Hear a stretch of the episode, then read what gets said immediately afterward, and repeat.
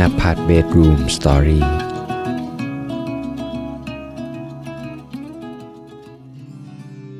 ถ้าเพื่อนๆคนไหนที่กำลังรู้สึกว่าเราอยู่กับสิ่งเดิมๆ ทั้งๆที่ปีใหม่แล้วเราก็ได้ตั้งเป้าหมายได้วางแผนว่าเออเราอยากจะเปลี่ยนเป็นคนใหม่ แต่ผลปรากฏว่าผ่านไปหนึ่งอาทิตย์ เราก็รู้สึกว่า เอ๊ะทำไมปีใหม่แล้ว เราก็ยังเป็นเราเหมือนเดิม อยู่กับสิ่งเดิมๆ และบางครั้งเราก็รู้สึกว่าทำไมชีวิตมันถึงน่าเบื่อจัง ผมก็อยากจะบอกว่าเราคือเพื่อนกันครับ วันนี้เรื่องที่ผมอยากจะมาแชร์ให้กับเพื่อนๆ มันคือเรื่องราวที่ผมได้เรียนรู้เกี่ยวกับคำว่า comfort zone ที่เราอยู่กับมันตลอดเวลา จนในท้ายที่สุด เราก็รู้สึกว่าไอ้ comfort zone นี่แหละที่มันทำให้เราเนี่ยรู้สึกเบื่อหน่ายกับชีวิต เบื่อกับสิ่งที่เราเป็นอยู่จนในที่สุดผมก็ได้เรียนรู้อะไรบางอย่างเกี่ยวกับมันนะฮะ แล้วก็วันนี้อยากจะเอาเรื่องนี้มาแชร์ให้กับเพื่อนๆได้ฟังกัน ซึ่งผมหวังว่าเรื่องที่ผมจะมาแชร์ จะทำให้เพื่อนๆ มีพลังฮึกเหิม ลุกขึ้นลุยทำในสิ่งที่เราอยากจะทำสักที มาลองฟังไปพร้อมๆกันครับ สวัสดีครับเพื่อนๆทุกคนครับ ยินดีต้อนรับเพื่อนๆเข้าสู่เพื่อนกันคุยจนเด็กมาอยู่กับผมโฟกนภัทรคนเดิมเสียงเดิมนะครับผ่านปีใหม่ไปเรียบร้อยแล้วนะครับ ประมาณ 1 อาทิตย์ ปีใหม่ของเพื่อนๆเป็นยังไงบ้างครับ เพื่อนๆได้เปลี่ยนแปลงตัวเองไปแค่ไหน ผมอยากจะบอกว่าปีใหม่ของเราเนี่ย ถึงแม้ว่าจะผ่านไปปีใหม่แล้ว แต่เราก็ยังรู้สึกว่าเหมือนเดิมอะ่ะมันมีเรื่องหนึ่งครับที่ผมอยากจะมาแชร์ให้กับเพื่อนๆในวันนี้เนี่ยก็คือเกี่ยวกับเรื่องของความรู้สึกที่ได้ไปพบเจอหลังจากปีใหม่นี่แหละ เราแบบผ่านพ้นปีใหม่ เราก็จะมีเขาเรียกว่า New Year Resolution ใช่ไหมการตั้งเป้าหมายในปีใหม่ แล้วเราก็จะรู้สึกว่า เฮ้ย ปีใหม่แล้วอะ เราจะต้องเป็นคนใหม่สิ เราจะต้องแบบเออทำในสิ่งที่เราควรจะทำเราต้องออกไปลองทำอะไรใหม่ ๆ ต้องออกไปใช้ชีวิตอะไรเงี้ยอันนี้คือความรู้สึกของเรานะว่าเออในในทุกๆ ปีใหม่อะเราจะรู้สึกแบบฮึกเหิมเป็นอย่างยิ่งเลย แต่พอมันผ่านไปสักอาทิตย์หนึ่งอะเราก็จะกลับมารู้สึกว่าทำไมกูรู้สึกเหมือนเดิมเลยวะทำไมแบบ เรารู้สึกว่าเราเหมือนเราคนเก่าในเดือนธันวาคมเลยอะ เออแล้วเราก็รู้สึกอย่างนี้เหมือนกันก็คือว่า เราอะมาอยู่ต่างประเทศใช่ไหมเรามาอยู่ที่ออสเตรเลีย สิ่งหนึ่งอะที่เรามาอยู่ที่ออสอะก็คือเราคิดว่าเมื่อเราเปลี่ยนสถานที่อะ ตัวเราก็จะเปลี่ยนไป เราเป็นคนหนึ่งที่เรารู้สึกว่าเบื่อหน่ายกับชีวิตด้วย แล้วก็อยากจะออกไปหาสิ่งใหม่ ๆทำในชีวิตก็คือแบบการออกไปต่างประเทศ เพราะเราจะได้เรียนรู้เกี่ยวกับเรื่องของวัฒนธรรม รู้จักผู้คนจากหลากหลายชาติมากขึ้นใช่ไหม พอพอไปอยู่อะเออไอสิ่งที่เราพบเจอสิ่งที่เราไปเผชิญอะมันก็เหมือนกับความคาดหวังของเรา ก็คือเราก็ได้รู้จักเพื่อนใหม่ ได้เรียนรู้วัฒนธรรมใหม่ๆ ได้ทำงานในสิ่งที่เราแบบไม่เคยทำมาก่อน ได้ประสบการณ์อะไรมากมายหลาย ๆ อย่าง ซึ่งจะต้องบอกว่าตอนแรกอะ่ะมันก็เป็นอะไรที่ชาเลนจ์แล้วก็เป็นอะไรที่ท้าทายมากๆ เราต้องต่อสู้กับมันในหลาย ๆ ความรู้สึกอะ่ะ แต่เพื่อนๆเชื่อไหมว่า พอเรามาอยู่ที่ออสตอนนี้ก็จะเข้าเดือนที่ 2 แล้วเนี่ยเรารู้สึกอย่างหนึ่งก็คือ พอเราเริ่มปรับตัวได้ พอเราเริ่มมีงานที่ชัดเจน เริ่มมีที่อยู่ที่ชัดเจน เริ่มมีกลุ่มเพื่อนเดิมๆที่ชัดเจน เริ่มรู้ว่า เออ การใช้ชีวิตในที่เนี่ยมันจะเป็นยังไง ในแต่ละวันมันจะเป็นยังไงอย่างเงี้ยพอเราปรับตัวได้อะเรารู้สึกได้เลยว่า เราเริ่มคุ้นชิน เราเริ่มสบายไปกับมัน พอเราเริ่มสบายไปกับมัน เพื่อนๆเชื่อไหมว่า เฮ้ย มึงก็ยังเป็นโฟคนเก่าอยู่อะนิสัยเก่าๆ มึงก็ยังอยู่ ความเป็นตัวเราเก่าๆ มันก็ยังอยู่ มันก็ยังไม่ได้เปลี่ยนไปไหนเว้ย เหตุการณ์หนึ่งอะที่มันทำให้ผมตระหนักได้ถึงตอนเนี้ยก็คือ ในอาทิตย์ที่แล้วอะหลังปีใหม่อะมันจะเป็นอาทิตย์ที่เราหยุดยาวใช่ไหมแล้วทีนี้เนี่ยผมไม่ได้ไปเที่ยวไหน ก็อยู่ที่โฮสเทลเว้ย ไอสิ่ง ที่เรารู้สึกอะเรารู้สึกตอนที่แบบเรากำลังนอนอยู่บนเตียง ไม่ออกไปไหนไม่ทำอะไร นอนเล่นมือถืออยู่บนเตียงนานจริง ๆ ประมาณแบบห้าหกชั่วโมงโอ้ทั้งเกือบทั้งวันอะนั่งเล่นนั่งดู Netflix นั่งดู YouTube นั่งโอ้โห แล้วทีเนี้ยมันก็มีความคิดเด้งขึ้นมาเว้ยคือว่าคือเรามาอยู่ต่างประเทศอะมันมีอะไรที่แบบน่าสนใจให้เราออกไปค้นหาเยอะแยะทำไม เราถึงไม่ออกไปวะ หรือ เฮ้ย มึงไมาอยู่ตรงเนี้ย มึงใช้เวลาในชีวิตมึง กับอะไรวะ มึงจะเป็นไอ้โฟคนเก่าที่ติดอยู่กับความสะดวกสบายอย่างนี้หรอวะจู่ๆความรู้สึกเหล่านี้ความรู้สึกอะไรพวกเนี้ยมันคำถามต่าง ๆ มากมาย มันก็เข้ามาในในในในตอนนั้นมาก ๆ แล้วก็มันก็มาตั้งคำถามว่า เออทำไม เราถึงเป็นอย่างนี้แล้วก็อะไรที่ที่ทำให้เรารู้สึกแย่อย่างนี้หนึ่งอย่างที่เราค้นพบเลยอะก็คือว่าคำว่าคอมฟอร์ z โซนนั่นแหละที่ที่มาทำให้เรารู้สึกเบื่อหน่ายกับตัวเอง แล้วก็ไม่ค่อยมีความภาคภูมิใจกับตัวเองสักเท่าไหร่ ทั้งๆทที่เราสะดวกสบายแต่ทำไมเราถึงรู้สึกแบบไม่ค่อยโอเคกับตัวเอง แล้วก็มานั่งตั้งคำถามนะ แล้วก็ ค้นพบว่าการที่เรารู้สึกแย่กับ comfort zone การที่เรา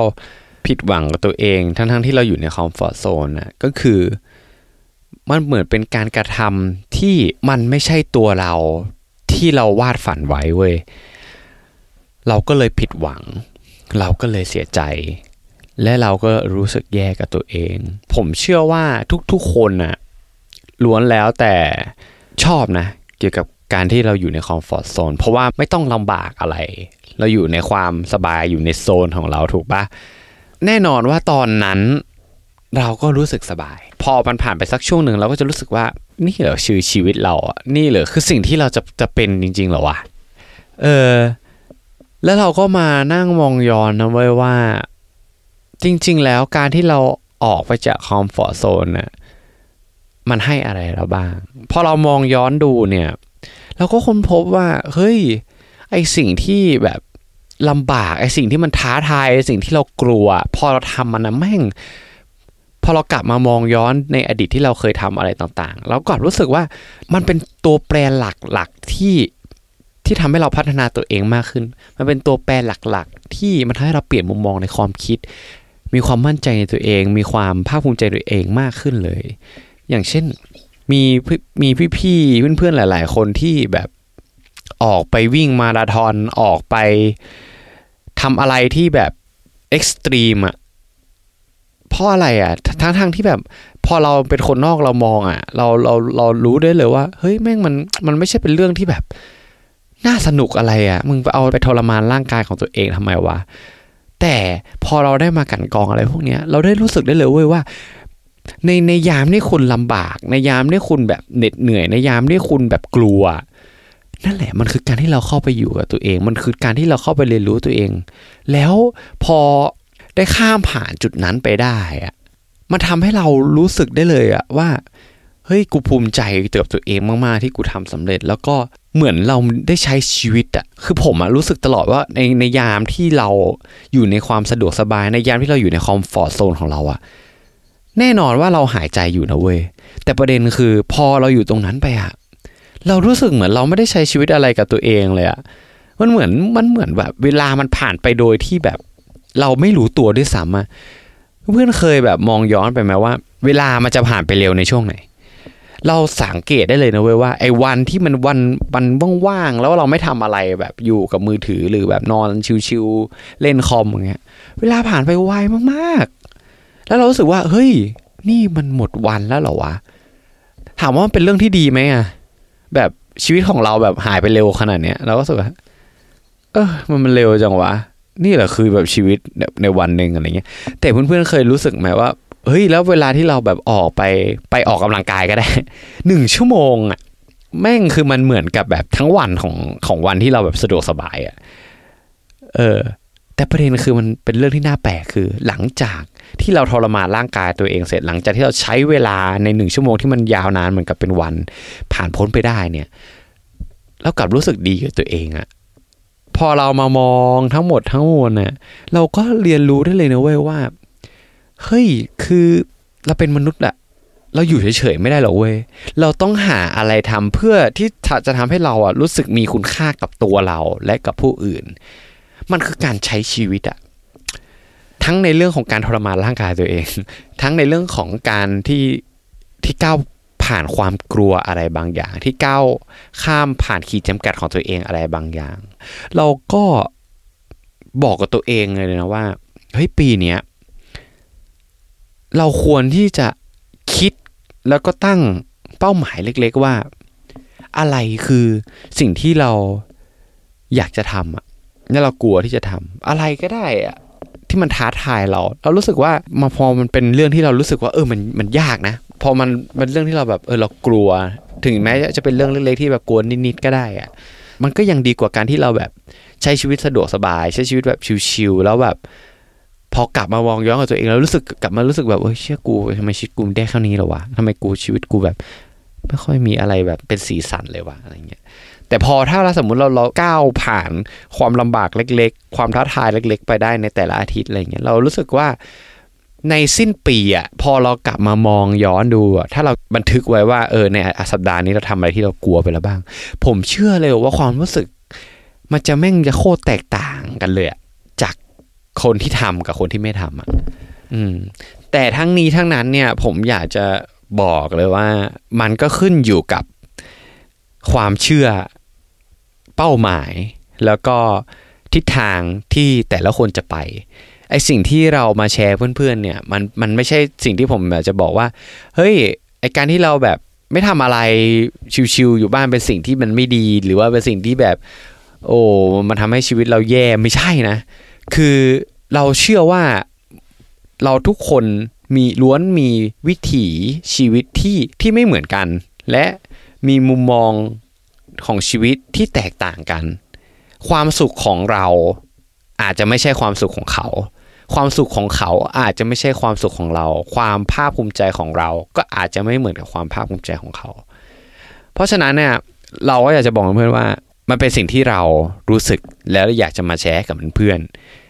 เพื่อถ้าเพื่อนๆคนไหนที่รู้สึกว่าเออ เรารู้สึกเหมือนกันนะอะไรเงี้ย เราจะได้แบบเดินทางไปพร้อมกันแล้วเราลองมาดูก่อนว่า เอ้ย พอมันเข้าสู่ปี 2024อะเออ เราจะเปลี่ยนแปลงไปแค่ไหนบ้าง นั่นแหละ อืม เรื่องที่ผมอยากจะมาแชร์เพื่อนๆ ก็มีเพียงเท่านี้นะครับ แล้วเรามาเจอกันใหม่ในอาทิตย์หน้าสำหรับคืนนี้ผมโฟนพัฒต้องขอลาไปก่อน แล้วเจอกันใหม่ครับ ลาตรีสวัสดิ์ครับทุกคน บ๊ายบาย